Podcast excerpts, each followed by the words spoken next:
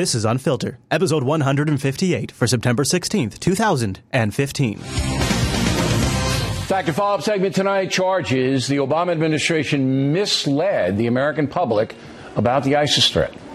Last week, the Daily Beast reported more than 50, 50 analysts working for the U.S. Central Command, CENTCOM, have complained that their reports on ISIS were altered, possibly by White House direction. Is that true?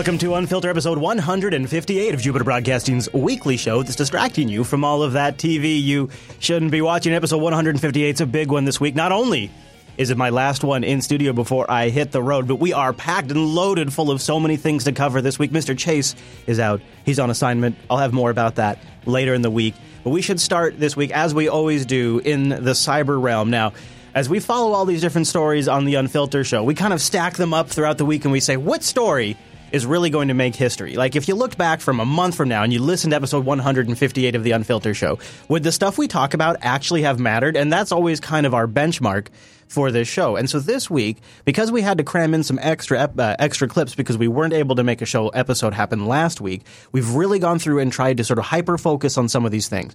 And I'm mentioning this at the top of the show because otherwise I'll be saying this throughout the entire episode, so I'm just going to say it once. Every single subject we cover today has has extensive more clips in the supporter sync. If you're an unfiltered supporter, go grab episode 158 this week from the full BitTorrent sync. There are so many great extra resources, so much extra good supporting documentation in these clips. I want to say it now so I can say it once. That way I don't have to say it after every single time we go through something. We just keep on moving. So let's start with cyber because this is the big story all the time, especially one that starts that crosses over for a primary interest in the Jupiter Broadcasting audience. And this OPM hack continues to be a big deal. And one of the aspects of the OPM hack that continues to really, really be a big deal is this cross examination of the data, which is where our first clip takes us this week. A treasure trove of highly sensitive U.S. intelligence stolen in a data breach could be used to target government employees. This, according to a private IT security firm telling Fox News that information is being stored by Chinese operatives for a Facebook like network. Now, what's that about? Chief Intelligence Correspondent Catherine Herridge live in D.C. on this. Catherine, how could they use this information? Well, Bill, Fox News has confirmed that the same Chinese entity that was behind OPM was also behind the theft of records from at least two healthcare providers earlier this year, Anthem and Care First. And when- now, what's interesting is I don't think any of these are actually on the record. So would these technically be considered leaks? You combine the security clearance applications from OPM with the personal information in a healthcare file, you have a nearly complete profile of government employees who work in national security. And a leading IT company analyzing the fallout says the data is being stored by Chinese operatives for targeting, blackmailing, and recruitment purposes. Why not name the leading IT company? Is it FireEye? Why not say their name? And what they call a Facebook of everything. The company warns that the OPM data breach is likely only the tip of the iceberg, as both U.S. government and private industry interests are under constant cyber attack by China and Russia. The Chinese really are aggregating all this personal information, not just on the 21 million people affected in the OPM breach, but really almost every American that has signed up for health insurance. So, if this data is available on the dark web or wherever people are buying it from on these transaction sites, we've talked about these on TechSnap before, I would not be surprised at all to learn that the United States government, at least some division of it, is buying these same records and doing these same cross examinations against American people too. Maybe the NSA, for example. I mean, it's public information. They've stated that if it's public information, they can get access to it. And they're creating sort of the Facebook of everything where all this personal data, financial data is now available for them. It's Facebook of everything. You notice that's the third time they've said that, but it doesn't even make any sense. President Obama said just at the end of last week that he's going to raise this issue of the cyber theft with the Chinese during their upcoming visit, Bill. A lot of people think they could be used as blackmail victims. Quickly, is there a quick fix for the government employees who had their data stolen, uh, Kathy? Well, according to a law enforcement source close to the investigation, the scope of the information stolen with these security clearance applications is a generational problem. Simply put, that credit monitoring is not going to be enough, yeah. and that the information in the files, especially those related to family members and their kids, could be used uh, as leverage against them decades into the future, Bill. Thank you, Catherine. Catherine Herridge, more You're on welcome. that to come soon. Thanks. A generational problem. A generational problem. Wow. Now, here's a report. We'll just play a little bit of it. Uh, you know, actually, I'll, I'm not going to say it. Uh, I'm not going to say it. We'll keep on moving because, yes, we have a lot to talk about, and I don't, well. Well, all right. I'm going to play a little. I just I, these people. The, this particular panel drives me crazy, but I the I want us to pay attention to the language here. Welcome to Bias Bash. I'm Lauren Green. You know, it may be ironic, but Hillary Clinton's computers may have actually been safer than the U.S. government's. Of course, she did not intend for it to be that way. Is this potentially an argument, though, that Hillary's camp could use to defend her actions? Here with reaction and media analysis is Bureau Chief of Talk Radio News Service and a Fox News contributor, Ellen Ratner. Hey, Ellen, so safer than the government's? You know, it's interesting because in 2014, the State Department was hacked well, they don't necessarily say it was hacked. They say there was activity of concern. That was the State Department. But then if you look at some of the other ones, well, we know the Office of Personnel Management was hacked and just tons and tons of data was stolen. Now, remember, a hack in these, in like the State Department case, what she's talking about uh, was, I, if I'm recalling from our TechSnap coverage, was a breach of their CMS. Low hanging, uh, su- super easy, not that hard to do kind of breach, and they didn't get access to any private network data. If you recall that, they were only got access to public network data. On people, on who they talked to, on foreign people that they talked to. Mm-hmm. We also know that the Department of Commerce was hacked. We know that the Defense Department was hacked. Same thing. The Defense Department, only their public section was hacked. Their private emails were not hacked. This, and again, a hack is a, I mean, I mean, okay, I'll, I'll roll with it. Uh, it's, it, it almost feels like If I can put a really crazy long URL against your WordPress installation and get access to your database, it almost doesn't feel like a hack, but all right, obviously, okay, by their standards, it's a hack. All right, we'll accept that. But what they're not differentiating in any of this, as she's sitting here rattling off this list that she's obviously reading as she's counting them, is the scale. These are minor, minor, with the exception of the OPM breach these have been minor violations. In fact, that's the reason why we haven't really seen any major reaction because they've all been in the public networks, the low hanging CMS fruits. They've been weak attacks. The National Weather Service, people might say, who care about the National Weather Service, but what about those satellites sure, up there sure. in the sky? Yeah, what about them that are not connected to the CMS or any of those systems at all? You see how average, like, you, she's a, she, she handles talk radio news. She's got no idea. There's no way they were going to get in from the WordPress installation or the Drupal installation or the Bad Exchange installation or whatever whatever the heck they got that time and leap over to the satellite system. That's not how computers work. That's the same, that is the same logic this is because you can modify the router on a Wi-Fi network on a plane or you can get, uh, you can access a Wi-Fi network on a plane when you shouldn't be able to, that you can shut off the engines on a plane. As if those two networks are like connected together at the switch running over IP. Uh, so, and Department of Energy was hacked and they actually had to shut down people using the internet while they figured out what was going on. So, they turned off internet access for their employees. okay, that seems reasonable if you've had really crappy precautions and you don't have proper logging and auditing. Yeah, okay. Obviously, Hillary Clinton did not intend for her computer to be safer, but the media isn't looking at all the hackings that have gone on in the federal government, and perhaps inadvertently, Hillary Clinton's home uh, server was safer than perhaps the State Department. Perhaps the media realizes that these hacks have been total crap. And by the way, by the way, who, who says the media hasn't been covering this? Has she not listened to a single episode of Unfiltered? That's almost all they talk about. And why wouldn't they have just kind of come out with that in the beginning? That would have that would that have been a safer excuse than I'm sorry, I did, just didn't realize what was going on. It might have been a safer excuse, uh, but uh, then she would be asked, I think, as Secretary of State, well, what did you do to prevent the hacking?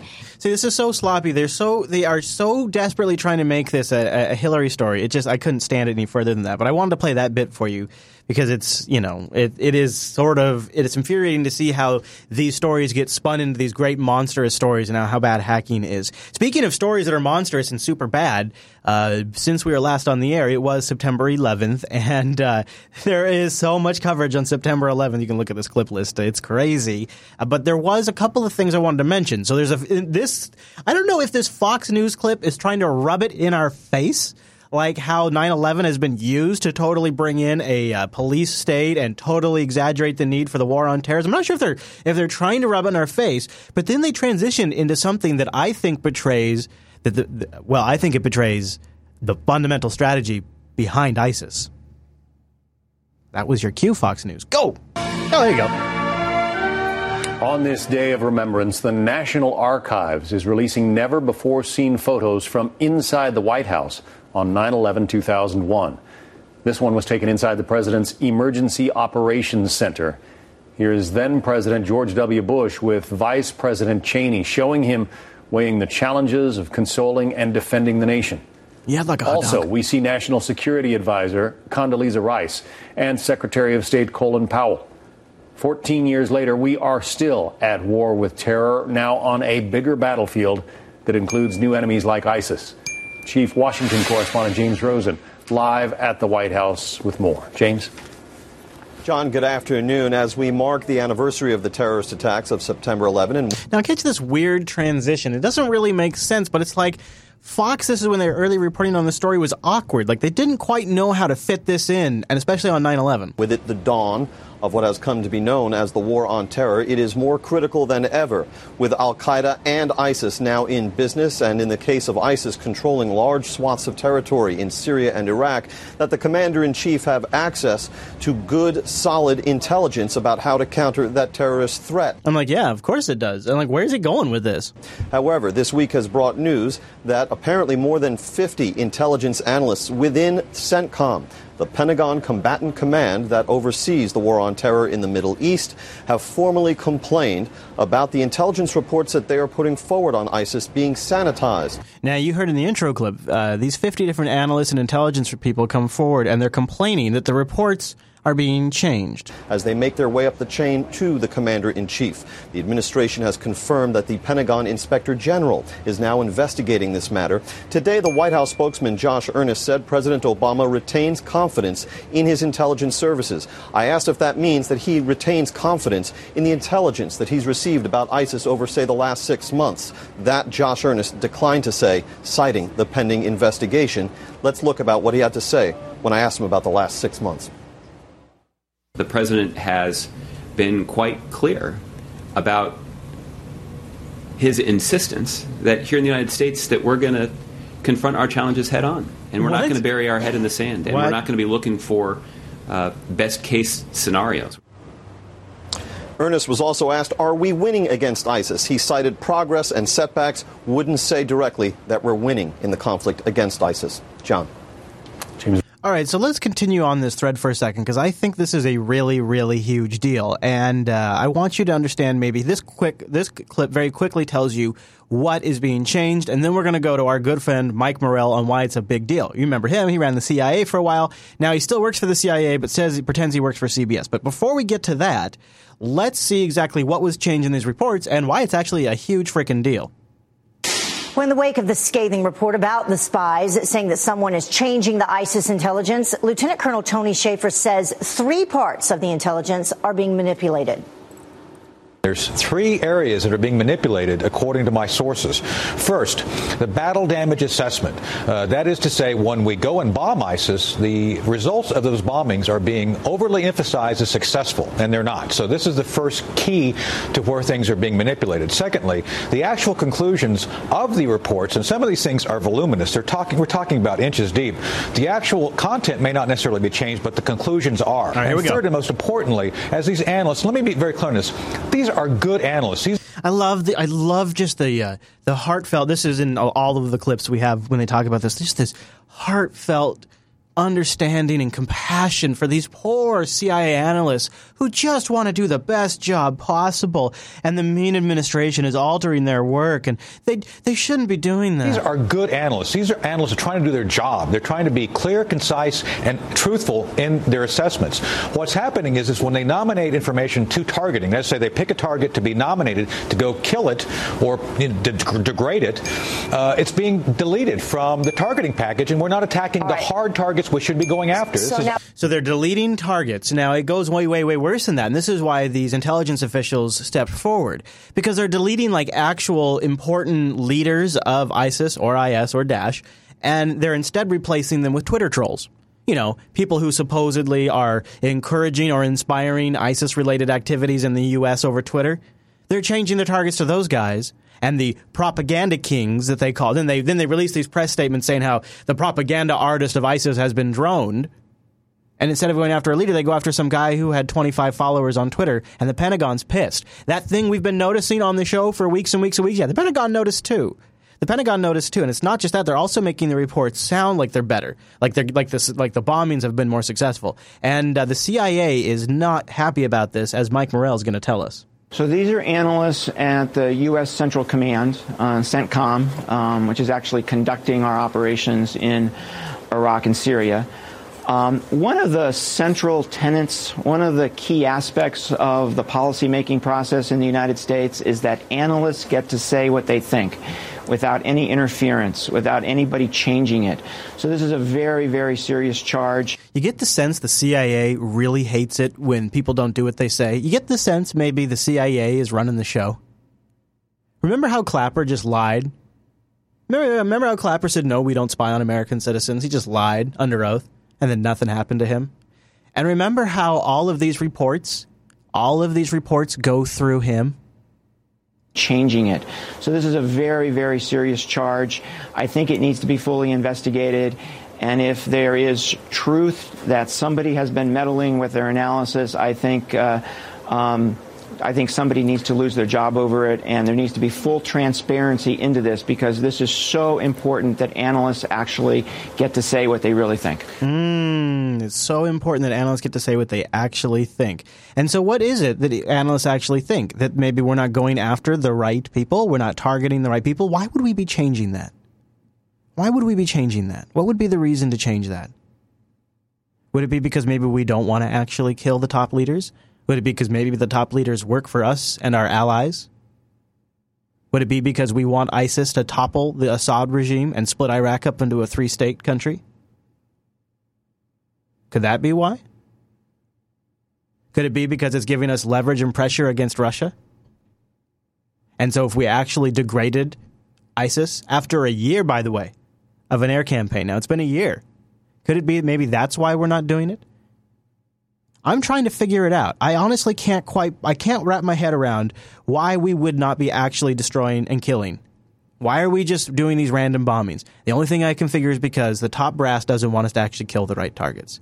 To me, it kind of makes, so in the show notes, I have copious amounts of links just on this topic. Basically, link after link after link that shows financial ties, arming ties, all of that, CIA training, all of that that's been going on for years.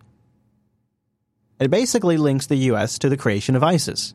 It doesn't really seem like a conspiracy after you look at all of the links and all the documentation. And then you see that they're getting clear analysis from our intelligence officials on who to target, and then they're changing it. And then they're altering the report saying that their targets were actually better than the ones they originally targeted, so it's not a big deal. And of course, James Clapper, when questioned, said there, I think he said, I think he actually used the S word.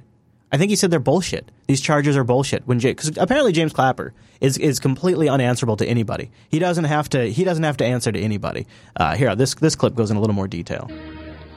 So a top intelligence official is denying reports that the government is cooking the books on ISIS to make it look like the fight is going better than it really is. A story that surfaced in the British newspaper The Guardian by its national security editor, Spencer Ackerman, specifically pointed to the director of national intelligence, James Clapper. See, all these reports have to go through Clapper. DNI Clapper sticking to his guns, writing in an email, quote, Ackerman's Guardian article is fictional BS, he says.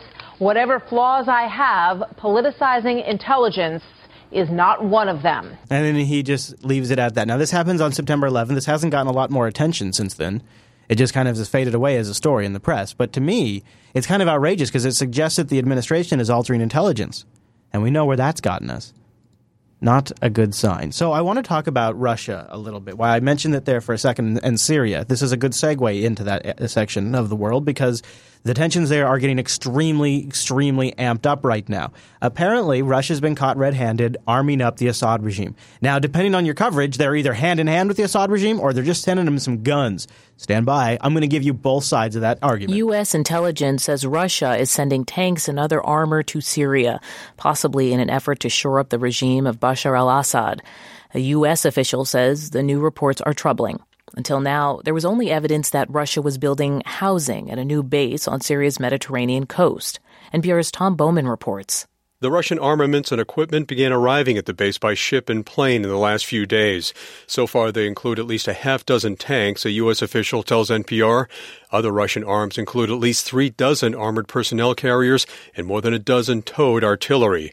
This is the first evidence of weaponry at the base at Latakia, where construction of base housing is underway for as many as 1,500 personnel. Secretary of State John Kerry has been pressing Russia to help end Syria's civil war and come up with a transitional government. But officials worry that the new Russian moves are an effort to prop up the Syrian regime, which has pulled back in the face of advances by the self proclaimed Islamic State. Now, remember, it was Putin and, and Moscow that swooped in and helped uh, Assad get out of that tight spot over the chemical weapons that the U.S. had them in. And it was Putin who helped advise them and talk everybody down. And it was Russia that dis, that dis, um, that uh, got rid of their chemical weapons. So they've been working for quite a while now. But this is a whole other level of cooperation and support from Russia.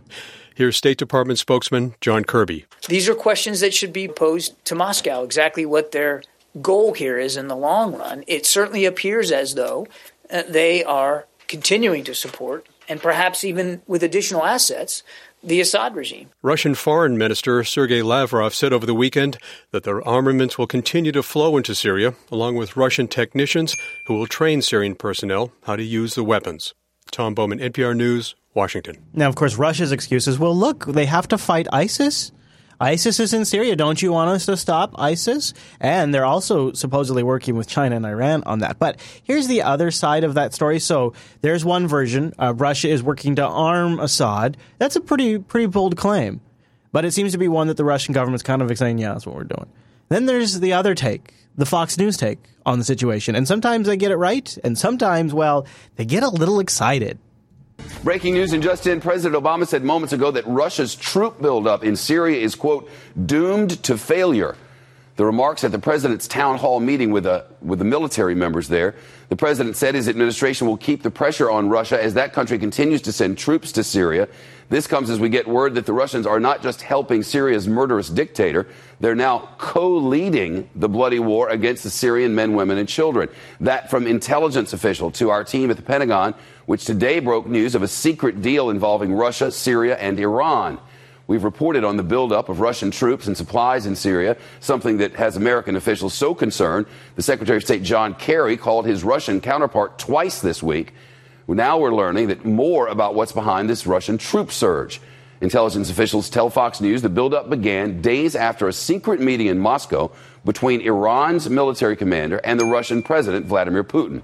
Our Jennifer Griffin first exposed that meeting back in August. Now, intel sources tell us parts of that meeting involved Iran and Russia teaming up to support the Syrian dictator Bashar al Assad. Now, this is Fox making this connection. Of course, he's the ruthless leader who's killed hundreds of thousands of his own people, who's murdered innocent families with poisonous gas. According to one human rights watchdog, the death toll in Syria's civil war is closing in on a quarter million people. What is the U.S.'s responsibility if it's found that we're even partially responsible for sparking that civil war, even just partially? What's what's what's our responsibility in that? Now the killer behind it all is getting a big boost thanks to his pal Vladimir Putin. Jennifer Griffin with the news in Washington. Jennifer, the president went on to say that he believes that this is a sign that Assad is getting more and more nervous, that he's losing this conflict and reaching out to the Russians for help. But if they are helping, that's a problem, isn't it?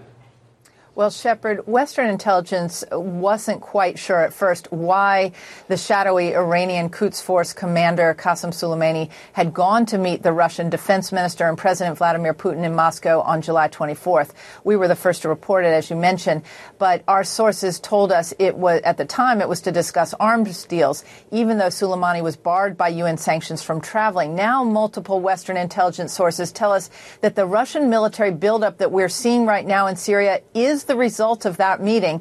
Multiple sources, so multiple leaks? and that the two sides discussed working together militarily to bolster Assad. The Pentagon has traced, has tracked an eighth Russian Antonov transport plane landing in Syria just today alone. Shepard. Hey, Jennifer, any official reason for this Russian escalation in Syria and the partnership with Iran? Well, the official reason the Russians say they've been doing deals with Syria for quite some time. What we've learned is that there are now at least 1,000 Russian fighters sent to Syria in recent days. These are not advisors. Even Ukraine's president has expressed alarm. These days, green men are landing in the hundreds in Syria. I love this guy. All right, so there's the two different takes on it, and I could let them finish, but I think you get the idea. It's obviously going to build up massive tensions between the U.S. and Russia, even uh, because it sounds like Russia is indeed arming them, and uh, they uh, the U.S. wants Assad out. That's kind of what NATO wants. Let's talk about ISIS uh, and Syria a little more before we completely get off the topic. Uh, I thought this was really an interesting intro. Um, well, I guess it's not really an interview. It's so you're probably familiar with this if you watch the show for a while, but the US State Department has a daily briefing with the press and they get to ask questions that uh, you know are for the different papers. And uh, one of our favorite reporters there is Matt from the AP and another one is uh, the Russia Today gal, who the Burnett, she's uh, uh, Chikakala. I can't actually remember the pronunciation pronunciation of her name, but those two are so great, and they there was a great exchange during the uh, daily briefing that really shows uh, some interesting insights into the U.S.'s uh, Syria policy. The U.S. State Department faced some tough questions at the press briefing on Tuesday. Washington has been trying to prove that the US led coalition against Islamic State has been effective. RT's Gayane Chichakyan reports. Are you concerned at all that Russia is trying to create its own coalition that is also an anti ISIL coalition but is at the same time a pro Assad coalition. This uh, that was Matt from the AP, and that's what we just discussed. That's exactly what uh, Russia appears to be doing, talking with China and Iran. There's no need for another international coalition against ISIL when 60 plus nations are already aligned and having an effect against ISIL. In Washington, we hear the same categorical position. The Assad government and the Syrian army cannot be a partner in the fight against ISIL. A Russian journalist asked the State Department why. He can't be a partner in the coalition uh, to go after ISIL because he's a major reason they're there. Many people. Now, see, that is, we know that's not true. We know that's not true you could you can argue that you know he's a horrible dictator. You can argue he's a horrible person and that you know he's caused a civil war. But they did not bring in ISIS. The conditions of Syria made it possible for ISIS to flourish. But we armed and funded ISIS. We dropped weapons out of the sky for ISIS and, and send them weapons through Libya. That we did. The, the Assad regime had nothing to do with them. And the reason why we don't want the, the Assad regime helping us fight them, even though they have been, is because we want ISIS to help us take him out. He's they, ISIS is there to cause the instability for the regime to fall and to create the international pressure to make it happen. So that way, by the time this gets there, we demand Assad comes down. Internationally, everybody demands Assad step down. The pressure is too high, and ISIS is a key, key component in ramping that pressure up. They're there many people in my part of the world be- believe that the reason for uh, the ISIL existence is the policy of regime change uh, that is pursued by uh, the U.S. and uh, the American allies. Uh, what is your response to that? I'm not going to dignify that with an answer. It's Let's play that again. You know, if anybody wanted to clip that out and submit that up to SoundCloud and put it on the subreddit, I'd love that. Let's play it one more time. Get your recorder ready because that is a classic response because it's dead on. You you know what? I'm going to play that again. I'm gonna because he's a little hard to understand because he's probably Russian or he's I don't know he's Ukrainian or what he is. But uh, I think he's dead on with his point. Is that uh, they're there for regime change? So uh, take it away, sir. Take it. Take it away. Yeah. Go. They're there. Many people in my part of the world be- believe that the reason for uh, the ISIL existence is the policy of regime change uh, that is pursued by uh, the US and uh, the American allies. Uh, what is your response to that? I'm not going to dignify that with an answer. It's something of a mantra. That's how we go. Uh, that's how we roll. At the State Department, ISIL in Syria is Assad's fault. If that is the case, then what about the declassified U.S. Defense Intelligence Agency report from 2012 showing U.S. policymakers knew that the major driving forces behind the insurgency in Syria were extremists, but went on to support the insurgency anyway because they badly wanted Assad to be gone. They had the intelligence before ISIL was in the headlines. Now, in light of the fact that the U.S. refuses to make any deals with the Assad government, even if such a deal could help in the fight against ISIL, the State Department was asked why Washington was not so categorical not so long ago when the deal was about getting rid of Syria's chemical stockpiles. Why was uh, Assad a legitimate partner for the chemical weapons and he is not a legitimate uh, uh, partner for fighting uh, ISIL? I just uh, this is uh, this is this is by the way if you're listening only this is John Kirby and he has the best faces ever. I, I don't remember anybody calling him a partner. Bashar Assad may not have been called a partner, but he did comply with the agreement brokered by Moscow. And John Kerry even expressed his appreciation. Take a listen. I think it's also credit to the uh, Assad regime for complying rapidly as they are supposed to. Now, we hope that will continue. Russia and the U.S. are now at loggerheads over how to fight ISIL. Washington says supporting Assad in the fight against ISIL is quote unquote not a winning strategy. Russia says whatever the U.S. has been doing so far is not working. Mm-hmm. So maybe it's time for the U.S. to change its strategy. Yeah. In Washington, I'm Gayane Chichakyan, RT. Gayane, I don't quite know what their uh, argument would be, to be honest with you. Uh, it seems like they the Washington doesn't Washington doesn't have a very good defense here, and of course Washington is a little distracted right now because Russia is not the only big nation knocking on their door. Apparently, China continues to flex their muscles. New revelations from the Pentagon that Chinese warships off the coast of Alaska came much closer to American shores than previously reported. The five ships spotted earlier this week in the Bering Sea, which just happened to coincide with President Obama's trip to Alaska. National security correspondent Jennifer Griffin joins us live from the Pentagon with the update. Jennifer, what is the Pentagon saying about these Chinese vessels? Well, Greg, at the press conference here at the Pentagon yesterday, they would not say much publicly, but privately, we're told that once reports emerged in the press about the presence of the Chinese warships in the Bering Sea while the president was visiting Alaska, shortly thereafter, for no apparent reason, the Chinese naval vessels reversed course. Pentagon officials confirmed that privately to us yesterday. What's notable is that these warships had been exercising with the Russian Navy in the Sea of Japan just days before a strange alliance alliance of unnatural bedfellows. We saw this in the Mediterranean after the start of the Syrian conflict. Chinese warships exercising with the Russian Navy very far from home. A clear message to NATO not to get involved in Syria, Greg. Jennifer, anything notable about the Chinese military parade in Beijing yesterday? Well, it's not new, but the Pentagon certainly took note when they saw the Chinese ballistic missile known as a carrier killer, a direct challenge to the U.S. Navy in the Pacific. They were on full display, as of course was the J 31 fighter jet that is remarkably similar in design to the American F 35, the most expensive program in Pentagon history, plans of which were reportedly stolen by the Chinese. The Pentagon press secretary was asked about the Chinese parade. People know the strength of the United States, the strength of our military. Hoorah! And uh, I think it's uh, safe to say that we don't need to display it at parades necessarily. That's right. For people to understand uh, what the United States is capable Big bows. What really caught people's attention, though, was the president of Vladimir Putin in Beijing yesterday. Greg? Jennifer Griffin. Jennifer, thanks very Thanks, much. Jennifer. Great work there, Jennifer, from your room in the Pentagon with a huge TV screen behind you that makes it look like it's super cool. Hey, before we run, uh, I wanted to mention just a couple of things because we have just the wrap up clips to get to now and uh, the wind the show down. I wanted to just say I wanted to appreciate your support over at patreon.com slash unfilter. We've got uh, 421 of you.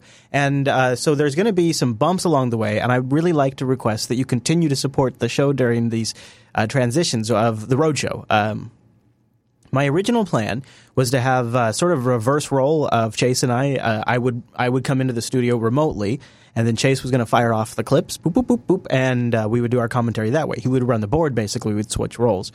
Um, and while I was on the road, however, he actually ends up having uh, a family emergency and needs to take a couple of weeks off, which happens to come up right while I'm on the road trip major, major plan change. So uh, I'm going to still continue to try to do the show from the road, but it might be a little different. I don't know exactly what that means. Maybe it means I can't do it live, or maybe it means um, I I only do three stories, but I do like two episodes a week or something. Like I'm going to just try to keep us up on pace because things are really starting to build. Uh, the uh, congressional recess is over, and uh, as we get closer to the end of the year, there's going to be a lot of stories that start to stack up, and things are going to move a little bit faster now that the summer is over. So I don't want the coverage to drop off. But I also know that it means things are going to be a little different for a few weeks, and I just ask for your faith that uh, we'll right the ship once things uh, are once the road trip's over and Mr. Chase is back. But also from a back end production standpoint, uh, producer Matt is still going to be just as dedicated as ever, and he and I are going to work collaboratively while I'm on the road together. So content wise, uh, nothing really should change there because the same two people will be working on on all of the research and content for the show. Um, and so that'll be going on. And, uh, you know, it, it is at a time where we're also going to increase the cost of the show because I'll have an editor who is editing together um, my remote copy so it sounds great. And that, so now we have a producer and an, edit, an extra editor for this show. So it really is a time where we could definitely use your support, even though the show may be, may be a little awkward for a couple of weeks while we make while we make all of these. Like while I'm doing the road trip and takes Chase takes some time. So it's going to be a time where I'm going to have to ask for your faith and maybe even ask for a little more support than normal, even though things are going to be a little different for a bit. And uh, if you'd like to keep us going, unfilter.com.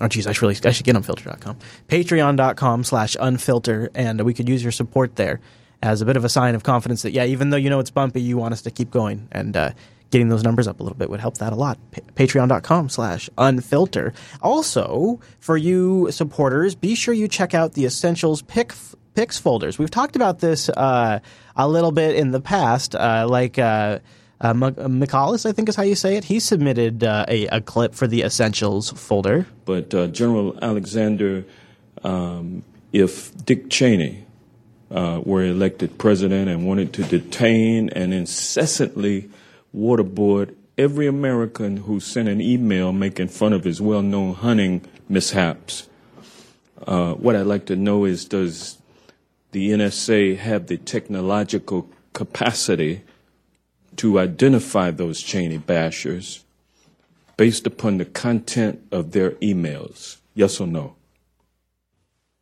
No. Can I explain it? Yes.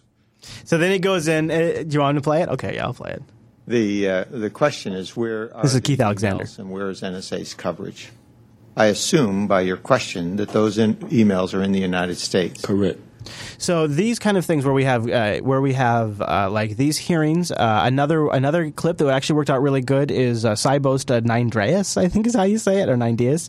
He sent in a clip from Unfilter 108 of us and uh, our coverage of the Gaza situation. Like, here's the intro clip. To let them continue to shoot, and I, I think you'd understand that's not a real option. Or we can act as is surgically as is humanly possible in a very difficult combat situation. Well, the most unfortunate thing is that despite the most sophisticated weaponry in the whole of the Middle East, you have proved a very serious point. You do not have the capacity, you cannot forensically attack an urban area without killing women and children. Ergo, you have factored in that you will kill children and women and then they cut from that into the actual he cut from that into the actual show where we have the discussion about the Gaza situation. Gaza and uh, Hamas really. And uh, I thought that was nice because uh, it, it, it, we kind of can capture an important discussion point in the show. So those kind of clips are all great. So, so to recap you have no idea what I'm talking about. In our subreddit unfiltered.reddit.com we're asking for unfiltered essential clips things that we can use that we can populate these folders with that are like really great go to clips. We've played a couple other examples in previous episodes recently, and we'd really like to get uh, your take on them. You can go read more about it at unfiltered.reddit.com. We're still searching. So I want to wind down, uh, not with a high note, but with really to 2015's problem. And it's going to continue on in 2016, especially, I think, with the new iPhone uh, 6S. This problem is just going to get worse and worse. Um, on the Iran deal, I know you're going to disagree with this analogy in a sense, but there's an expression in sports about a team backing into the playoffs. This is a, a, White House press briefing, if you didn't catch that already. Josh Earnest up on the podium taking questions. Playoffs because another team lost. And with having to sustain a filibuster to avoid disapproval from Congress, is the president upset that he couldn't get even one Republican Sorry, perhaps to I'm sign? not sure what you want me to change. if you didn't catch it, uh, somebody's Siri uh, fired off there in the crowd. Here, I'll try to back up a little bit before they start cackling. Perhaps to I'm sign? not sure what you want me to change. okay, I get it. Is that- That was on time. You were gonna Not. Is the president? There you go. There you go. If that's not going to define our cha- one of our first world problems going forward, I don't know what is. That's nuts. All right, so join us next week for 159 as we start to try to cover this stuff from the road. A little bit of change up at the last minute, but I am always up for a challenge, so why not? I know I said at the top of the show, but that supporter sync. Producer Matt was a madman this week. Well, we also have so much stuff from the election that I decided. I don't know. I don't know. Sometimes the election stuff, it isn't getting me anymore. The Hillary email stuff continues, but it didn't quite grab my attention this week, but we do have coverage on that. We also covered some more stuff in the supporter show. Don't forget, when you become an Unfilter supporter over at patreon.com slash unfilter, you get access to the supporter show, which is much longer, includes more clips, and when you get to the $5 amount or more, then you get access to all of the source code for this show. I'm not so sure if we're going to be live, but if we are, I'll try to put it on the calendar over jupiterbroadcasting.com slash calendar during the road trip, and of course, jblive.tv be where you watch that. And I'll try to get the word out from time to time on what's changing to our patrons over at patreon.com slash unfilter. Thank you, Jordan. I will continue to fight the good fight. Thank you to producer Matt. Good luck to Mr. Chase with his challenges. Uh, it's unfortunate that he couldn't be here this week. He wanted to be here this week. I saw him on Saturday and I talked to him a little bit. He wanted to be here, but it just wasn't going to work out. You can go still, you know, I'm not sure if he's actually doing any of his shows. I'd say you can go check him out at Geek Gamer, but you can probably follow him on Twitter. He's at Nunes. I'm at Chris LAS. Don't forget about that subreddit, unfilter.reddit.com. That's where you go to set the tone for a show, make some topic suggestions, engage with the community, grab our attention, unfilter.reddit.com. That really does help a lot. Also, there is the feedback page. You can go to jupiterbroadcasting.com slash contact and choose unfilter from the drop down. Remember, unfilter helps clean out your brain every single week, so that way you don't go crazy. You got to tune back in to clean out the pipes. Thanks for joining us, and we'll see you right back here next week.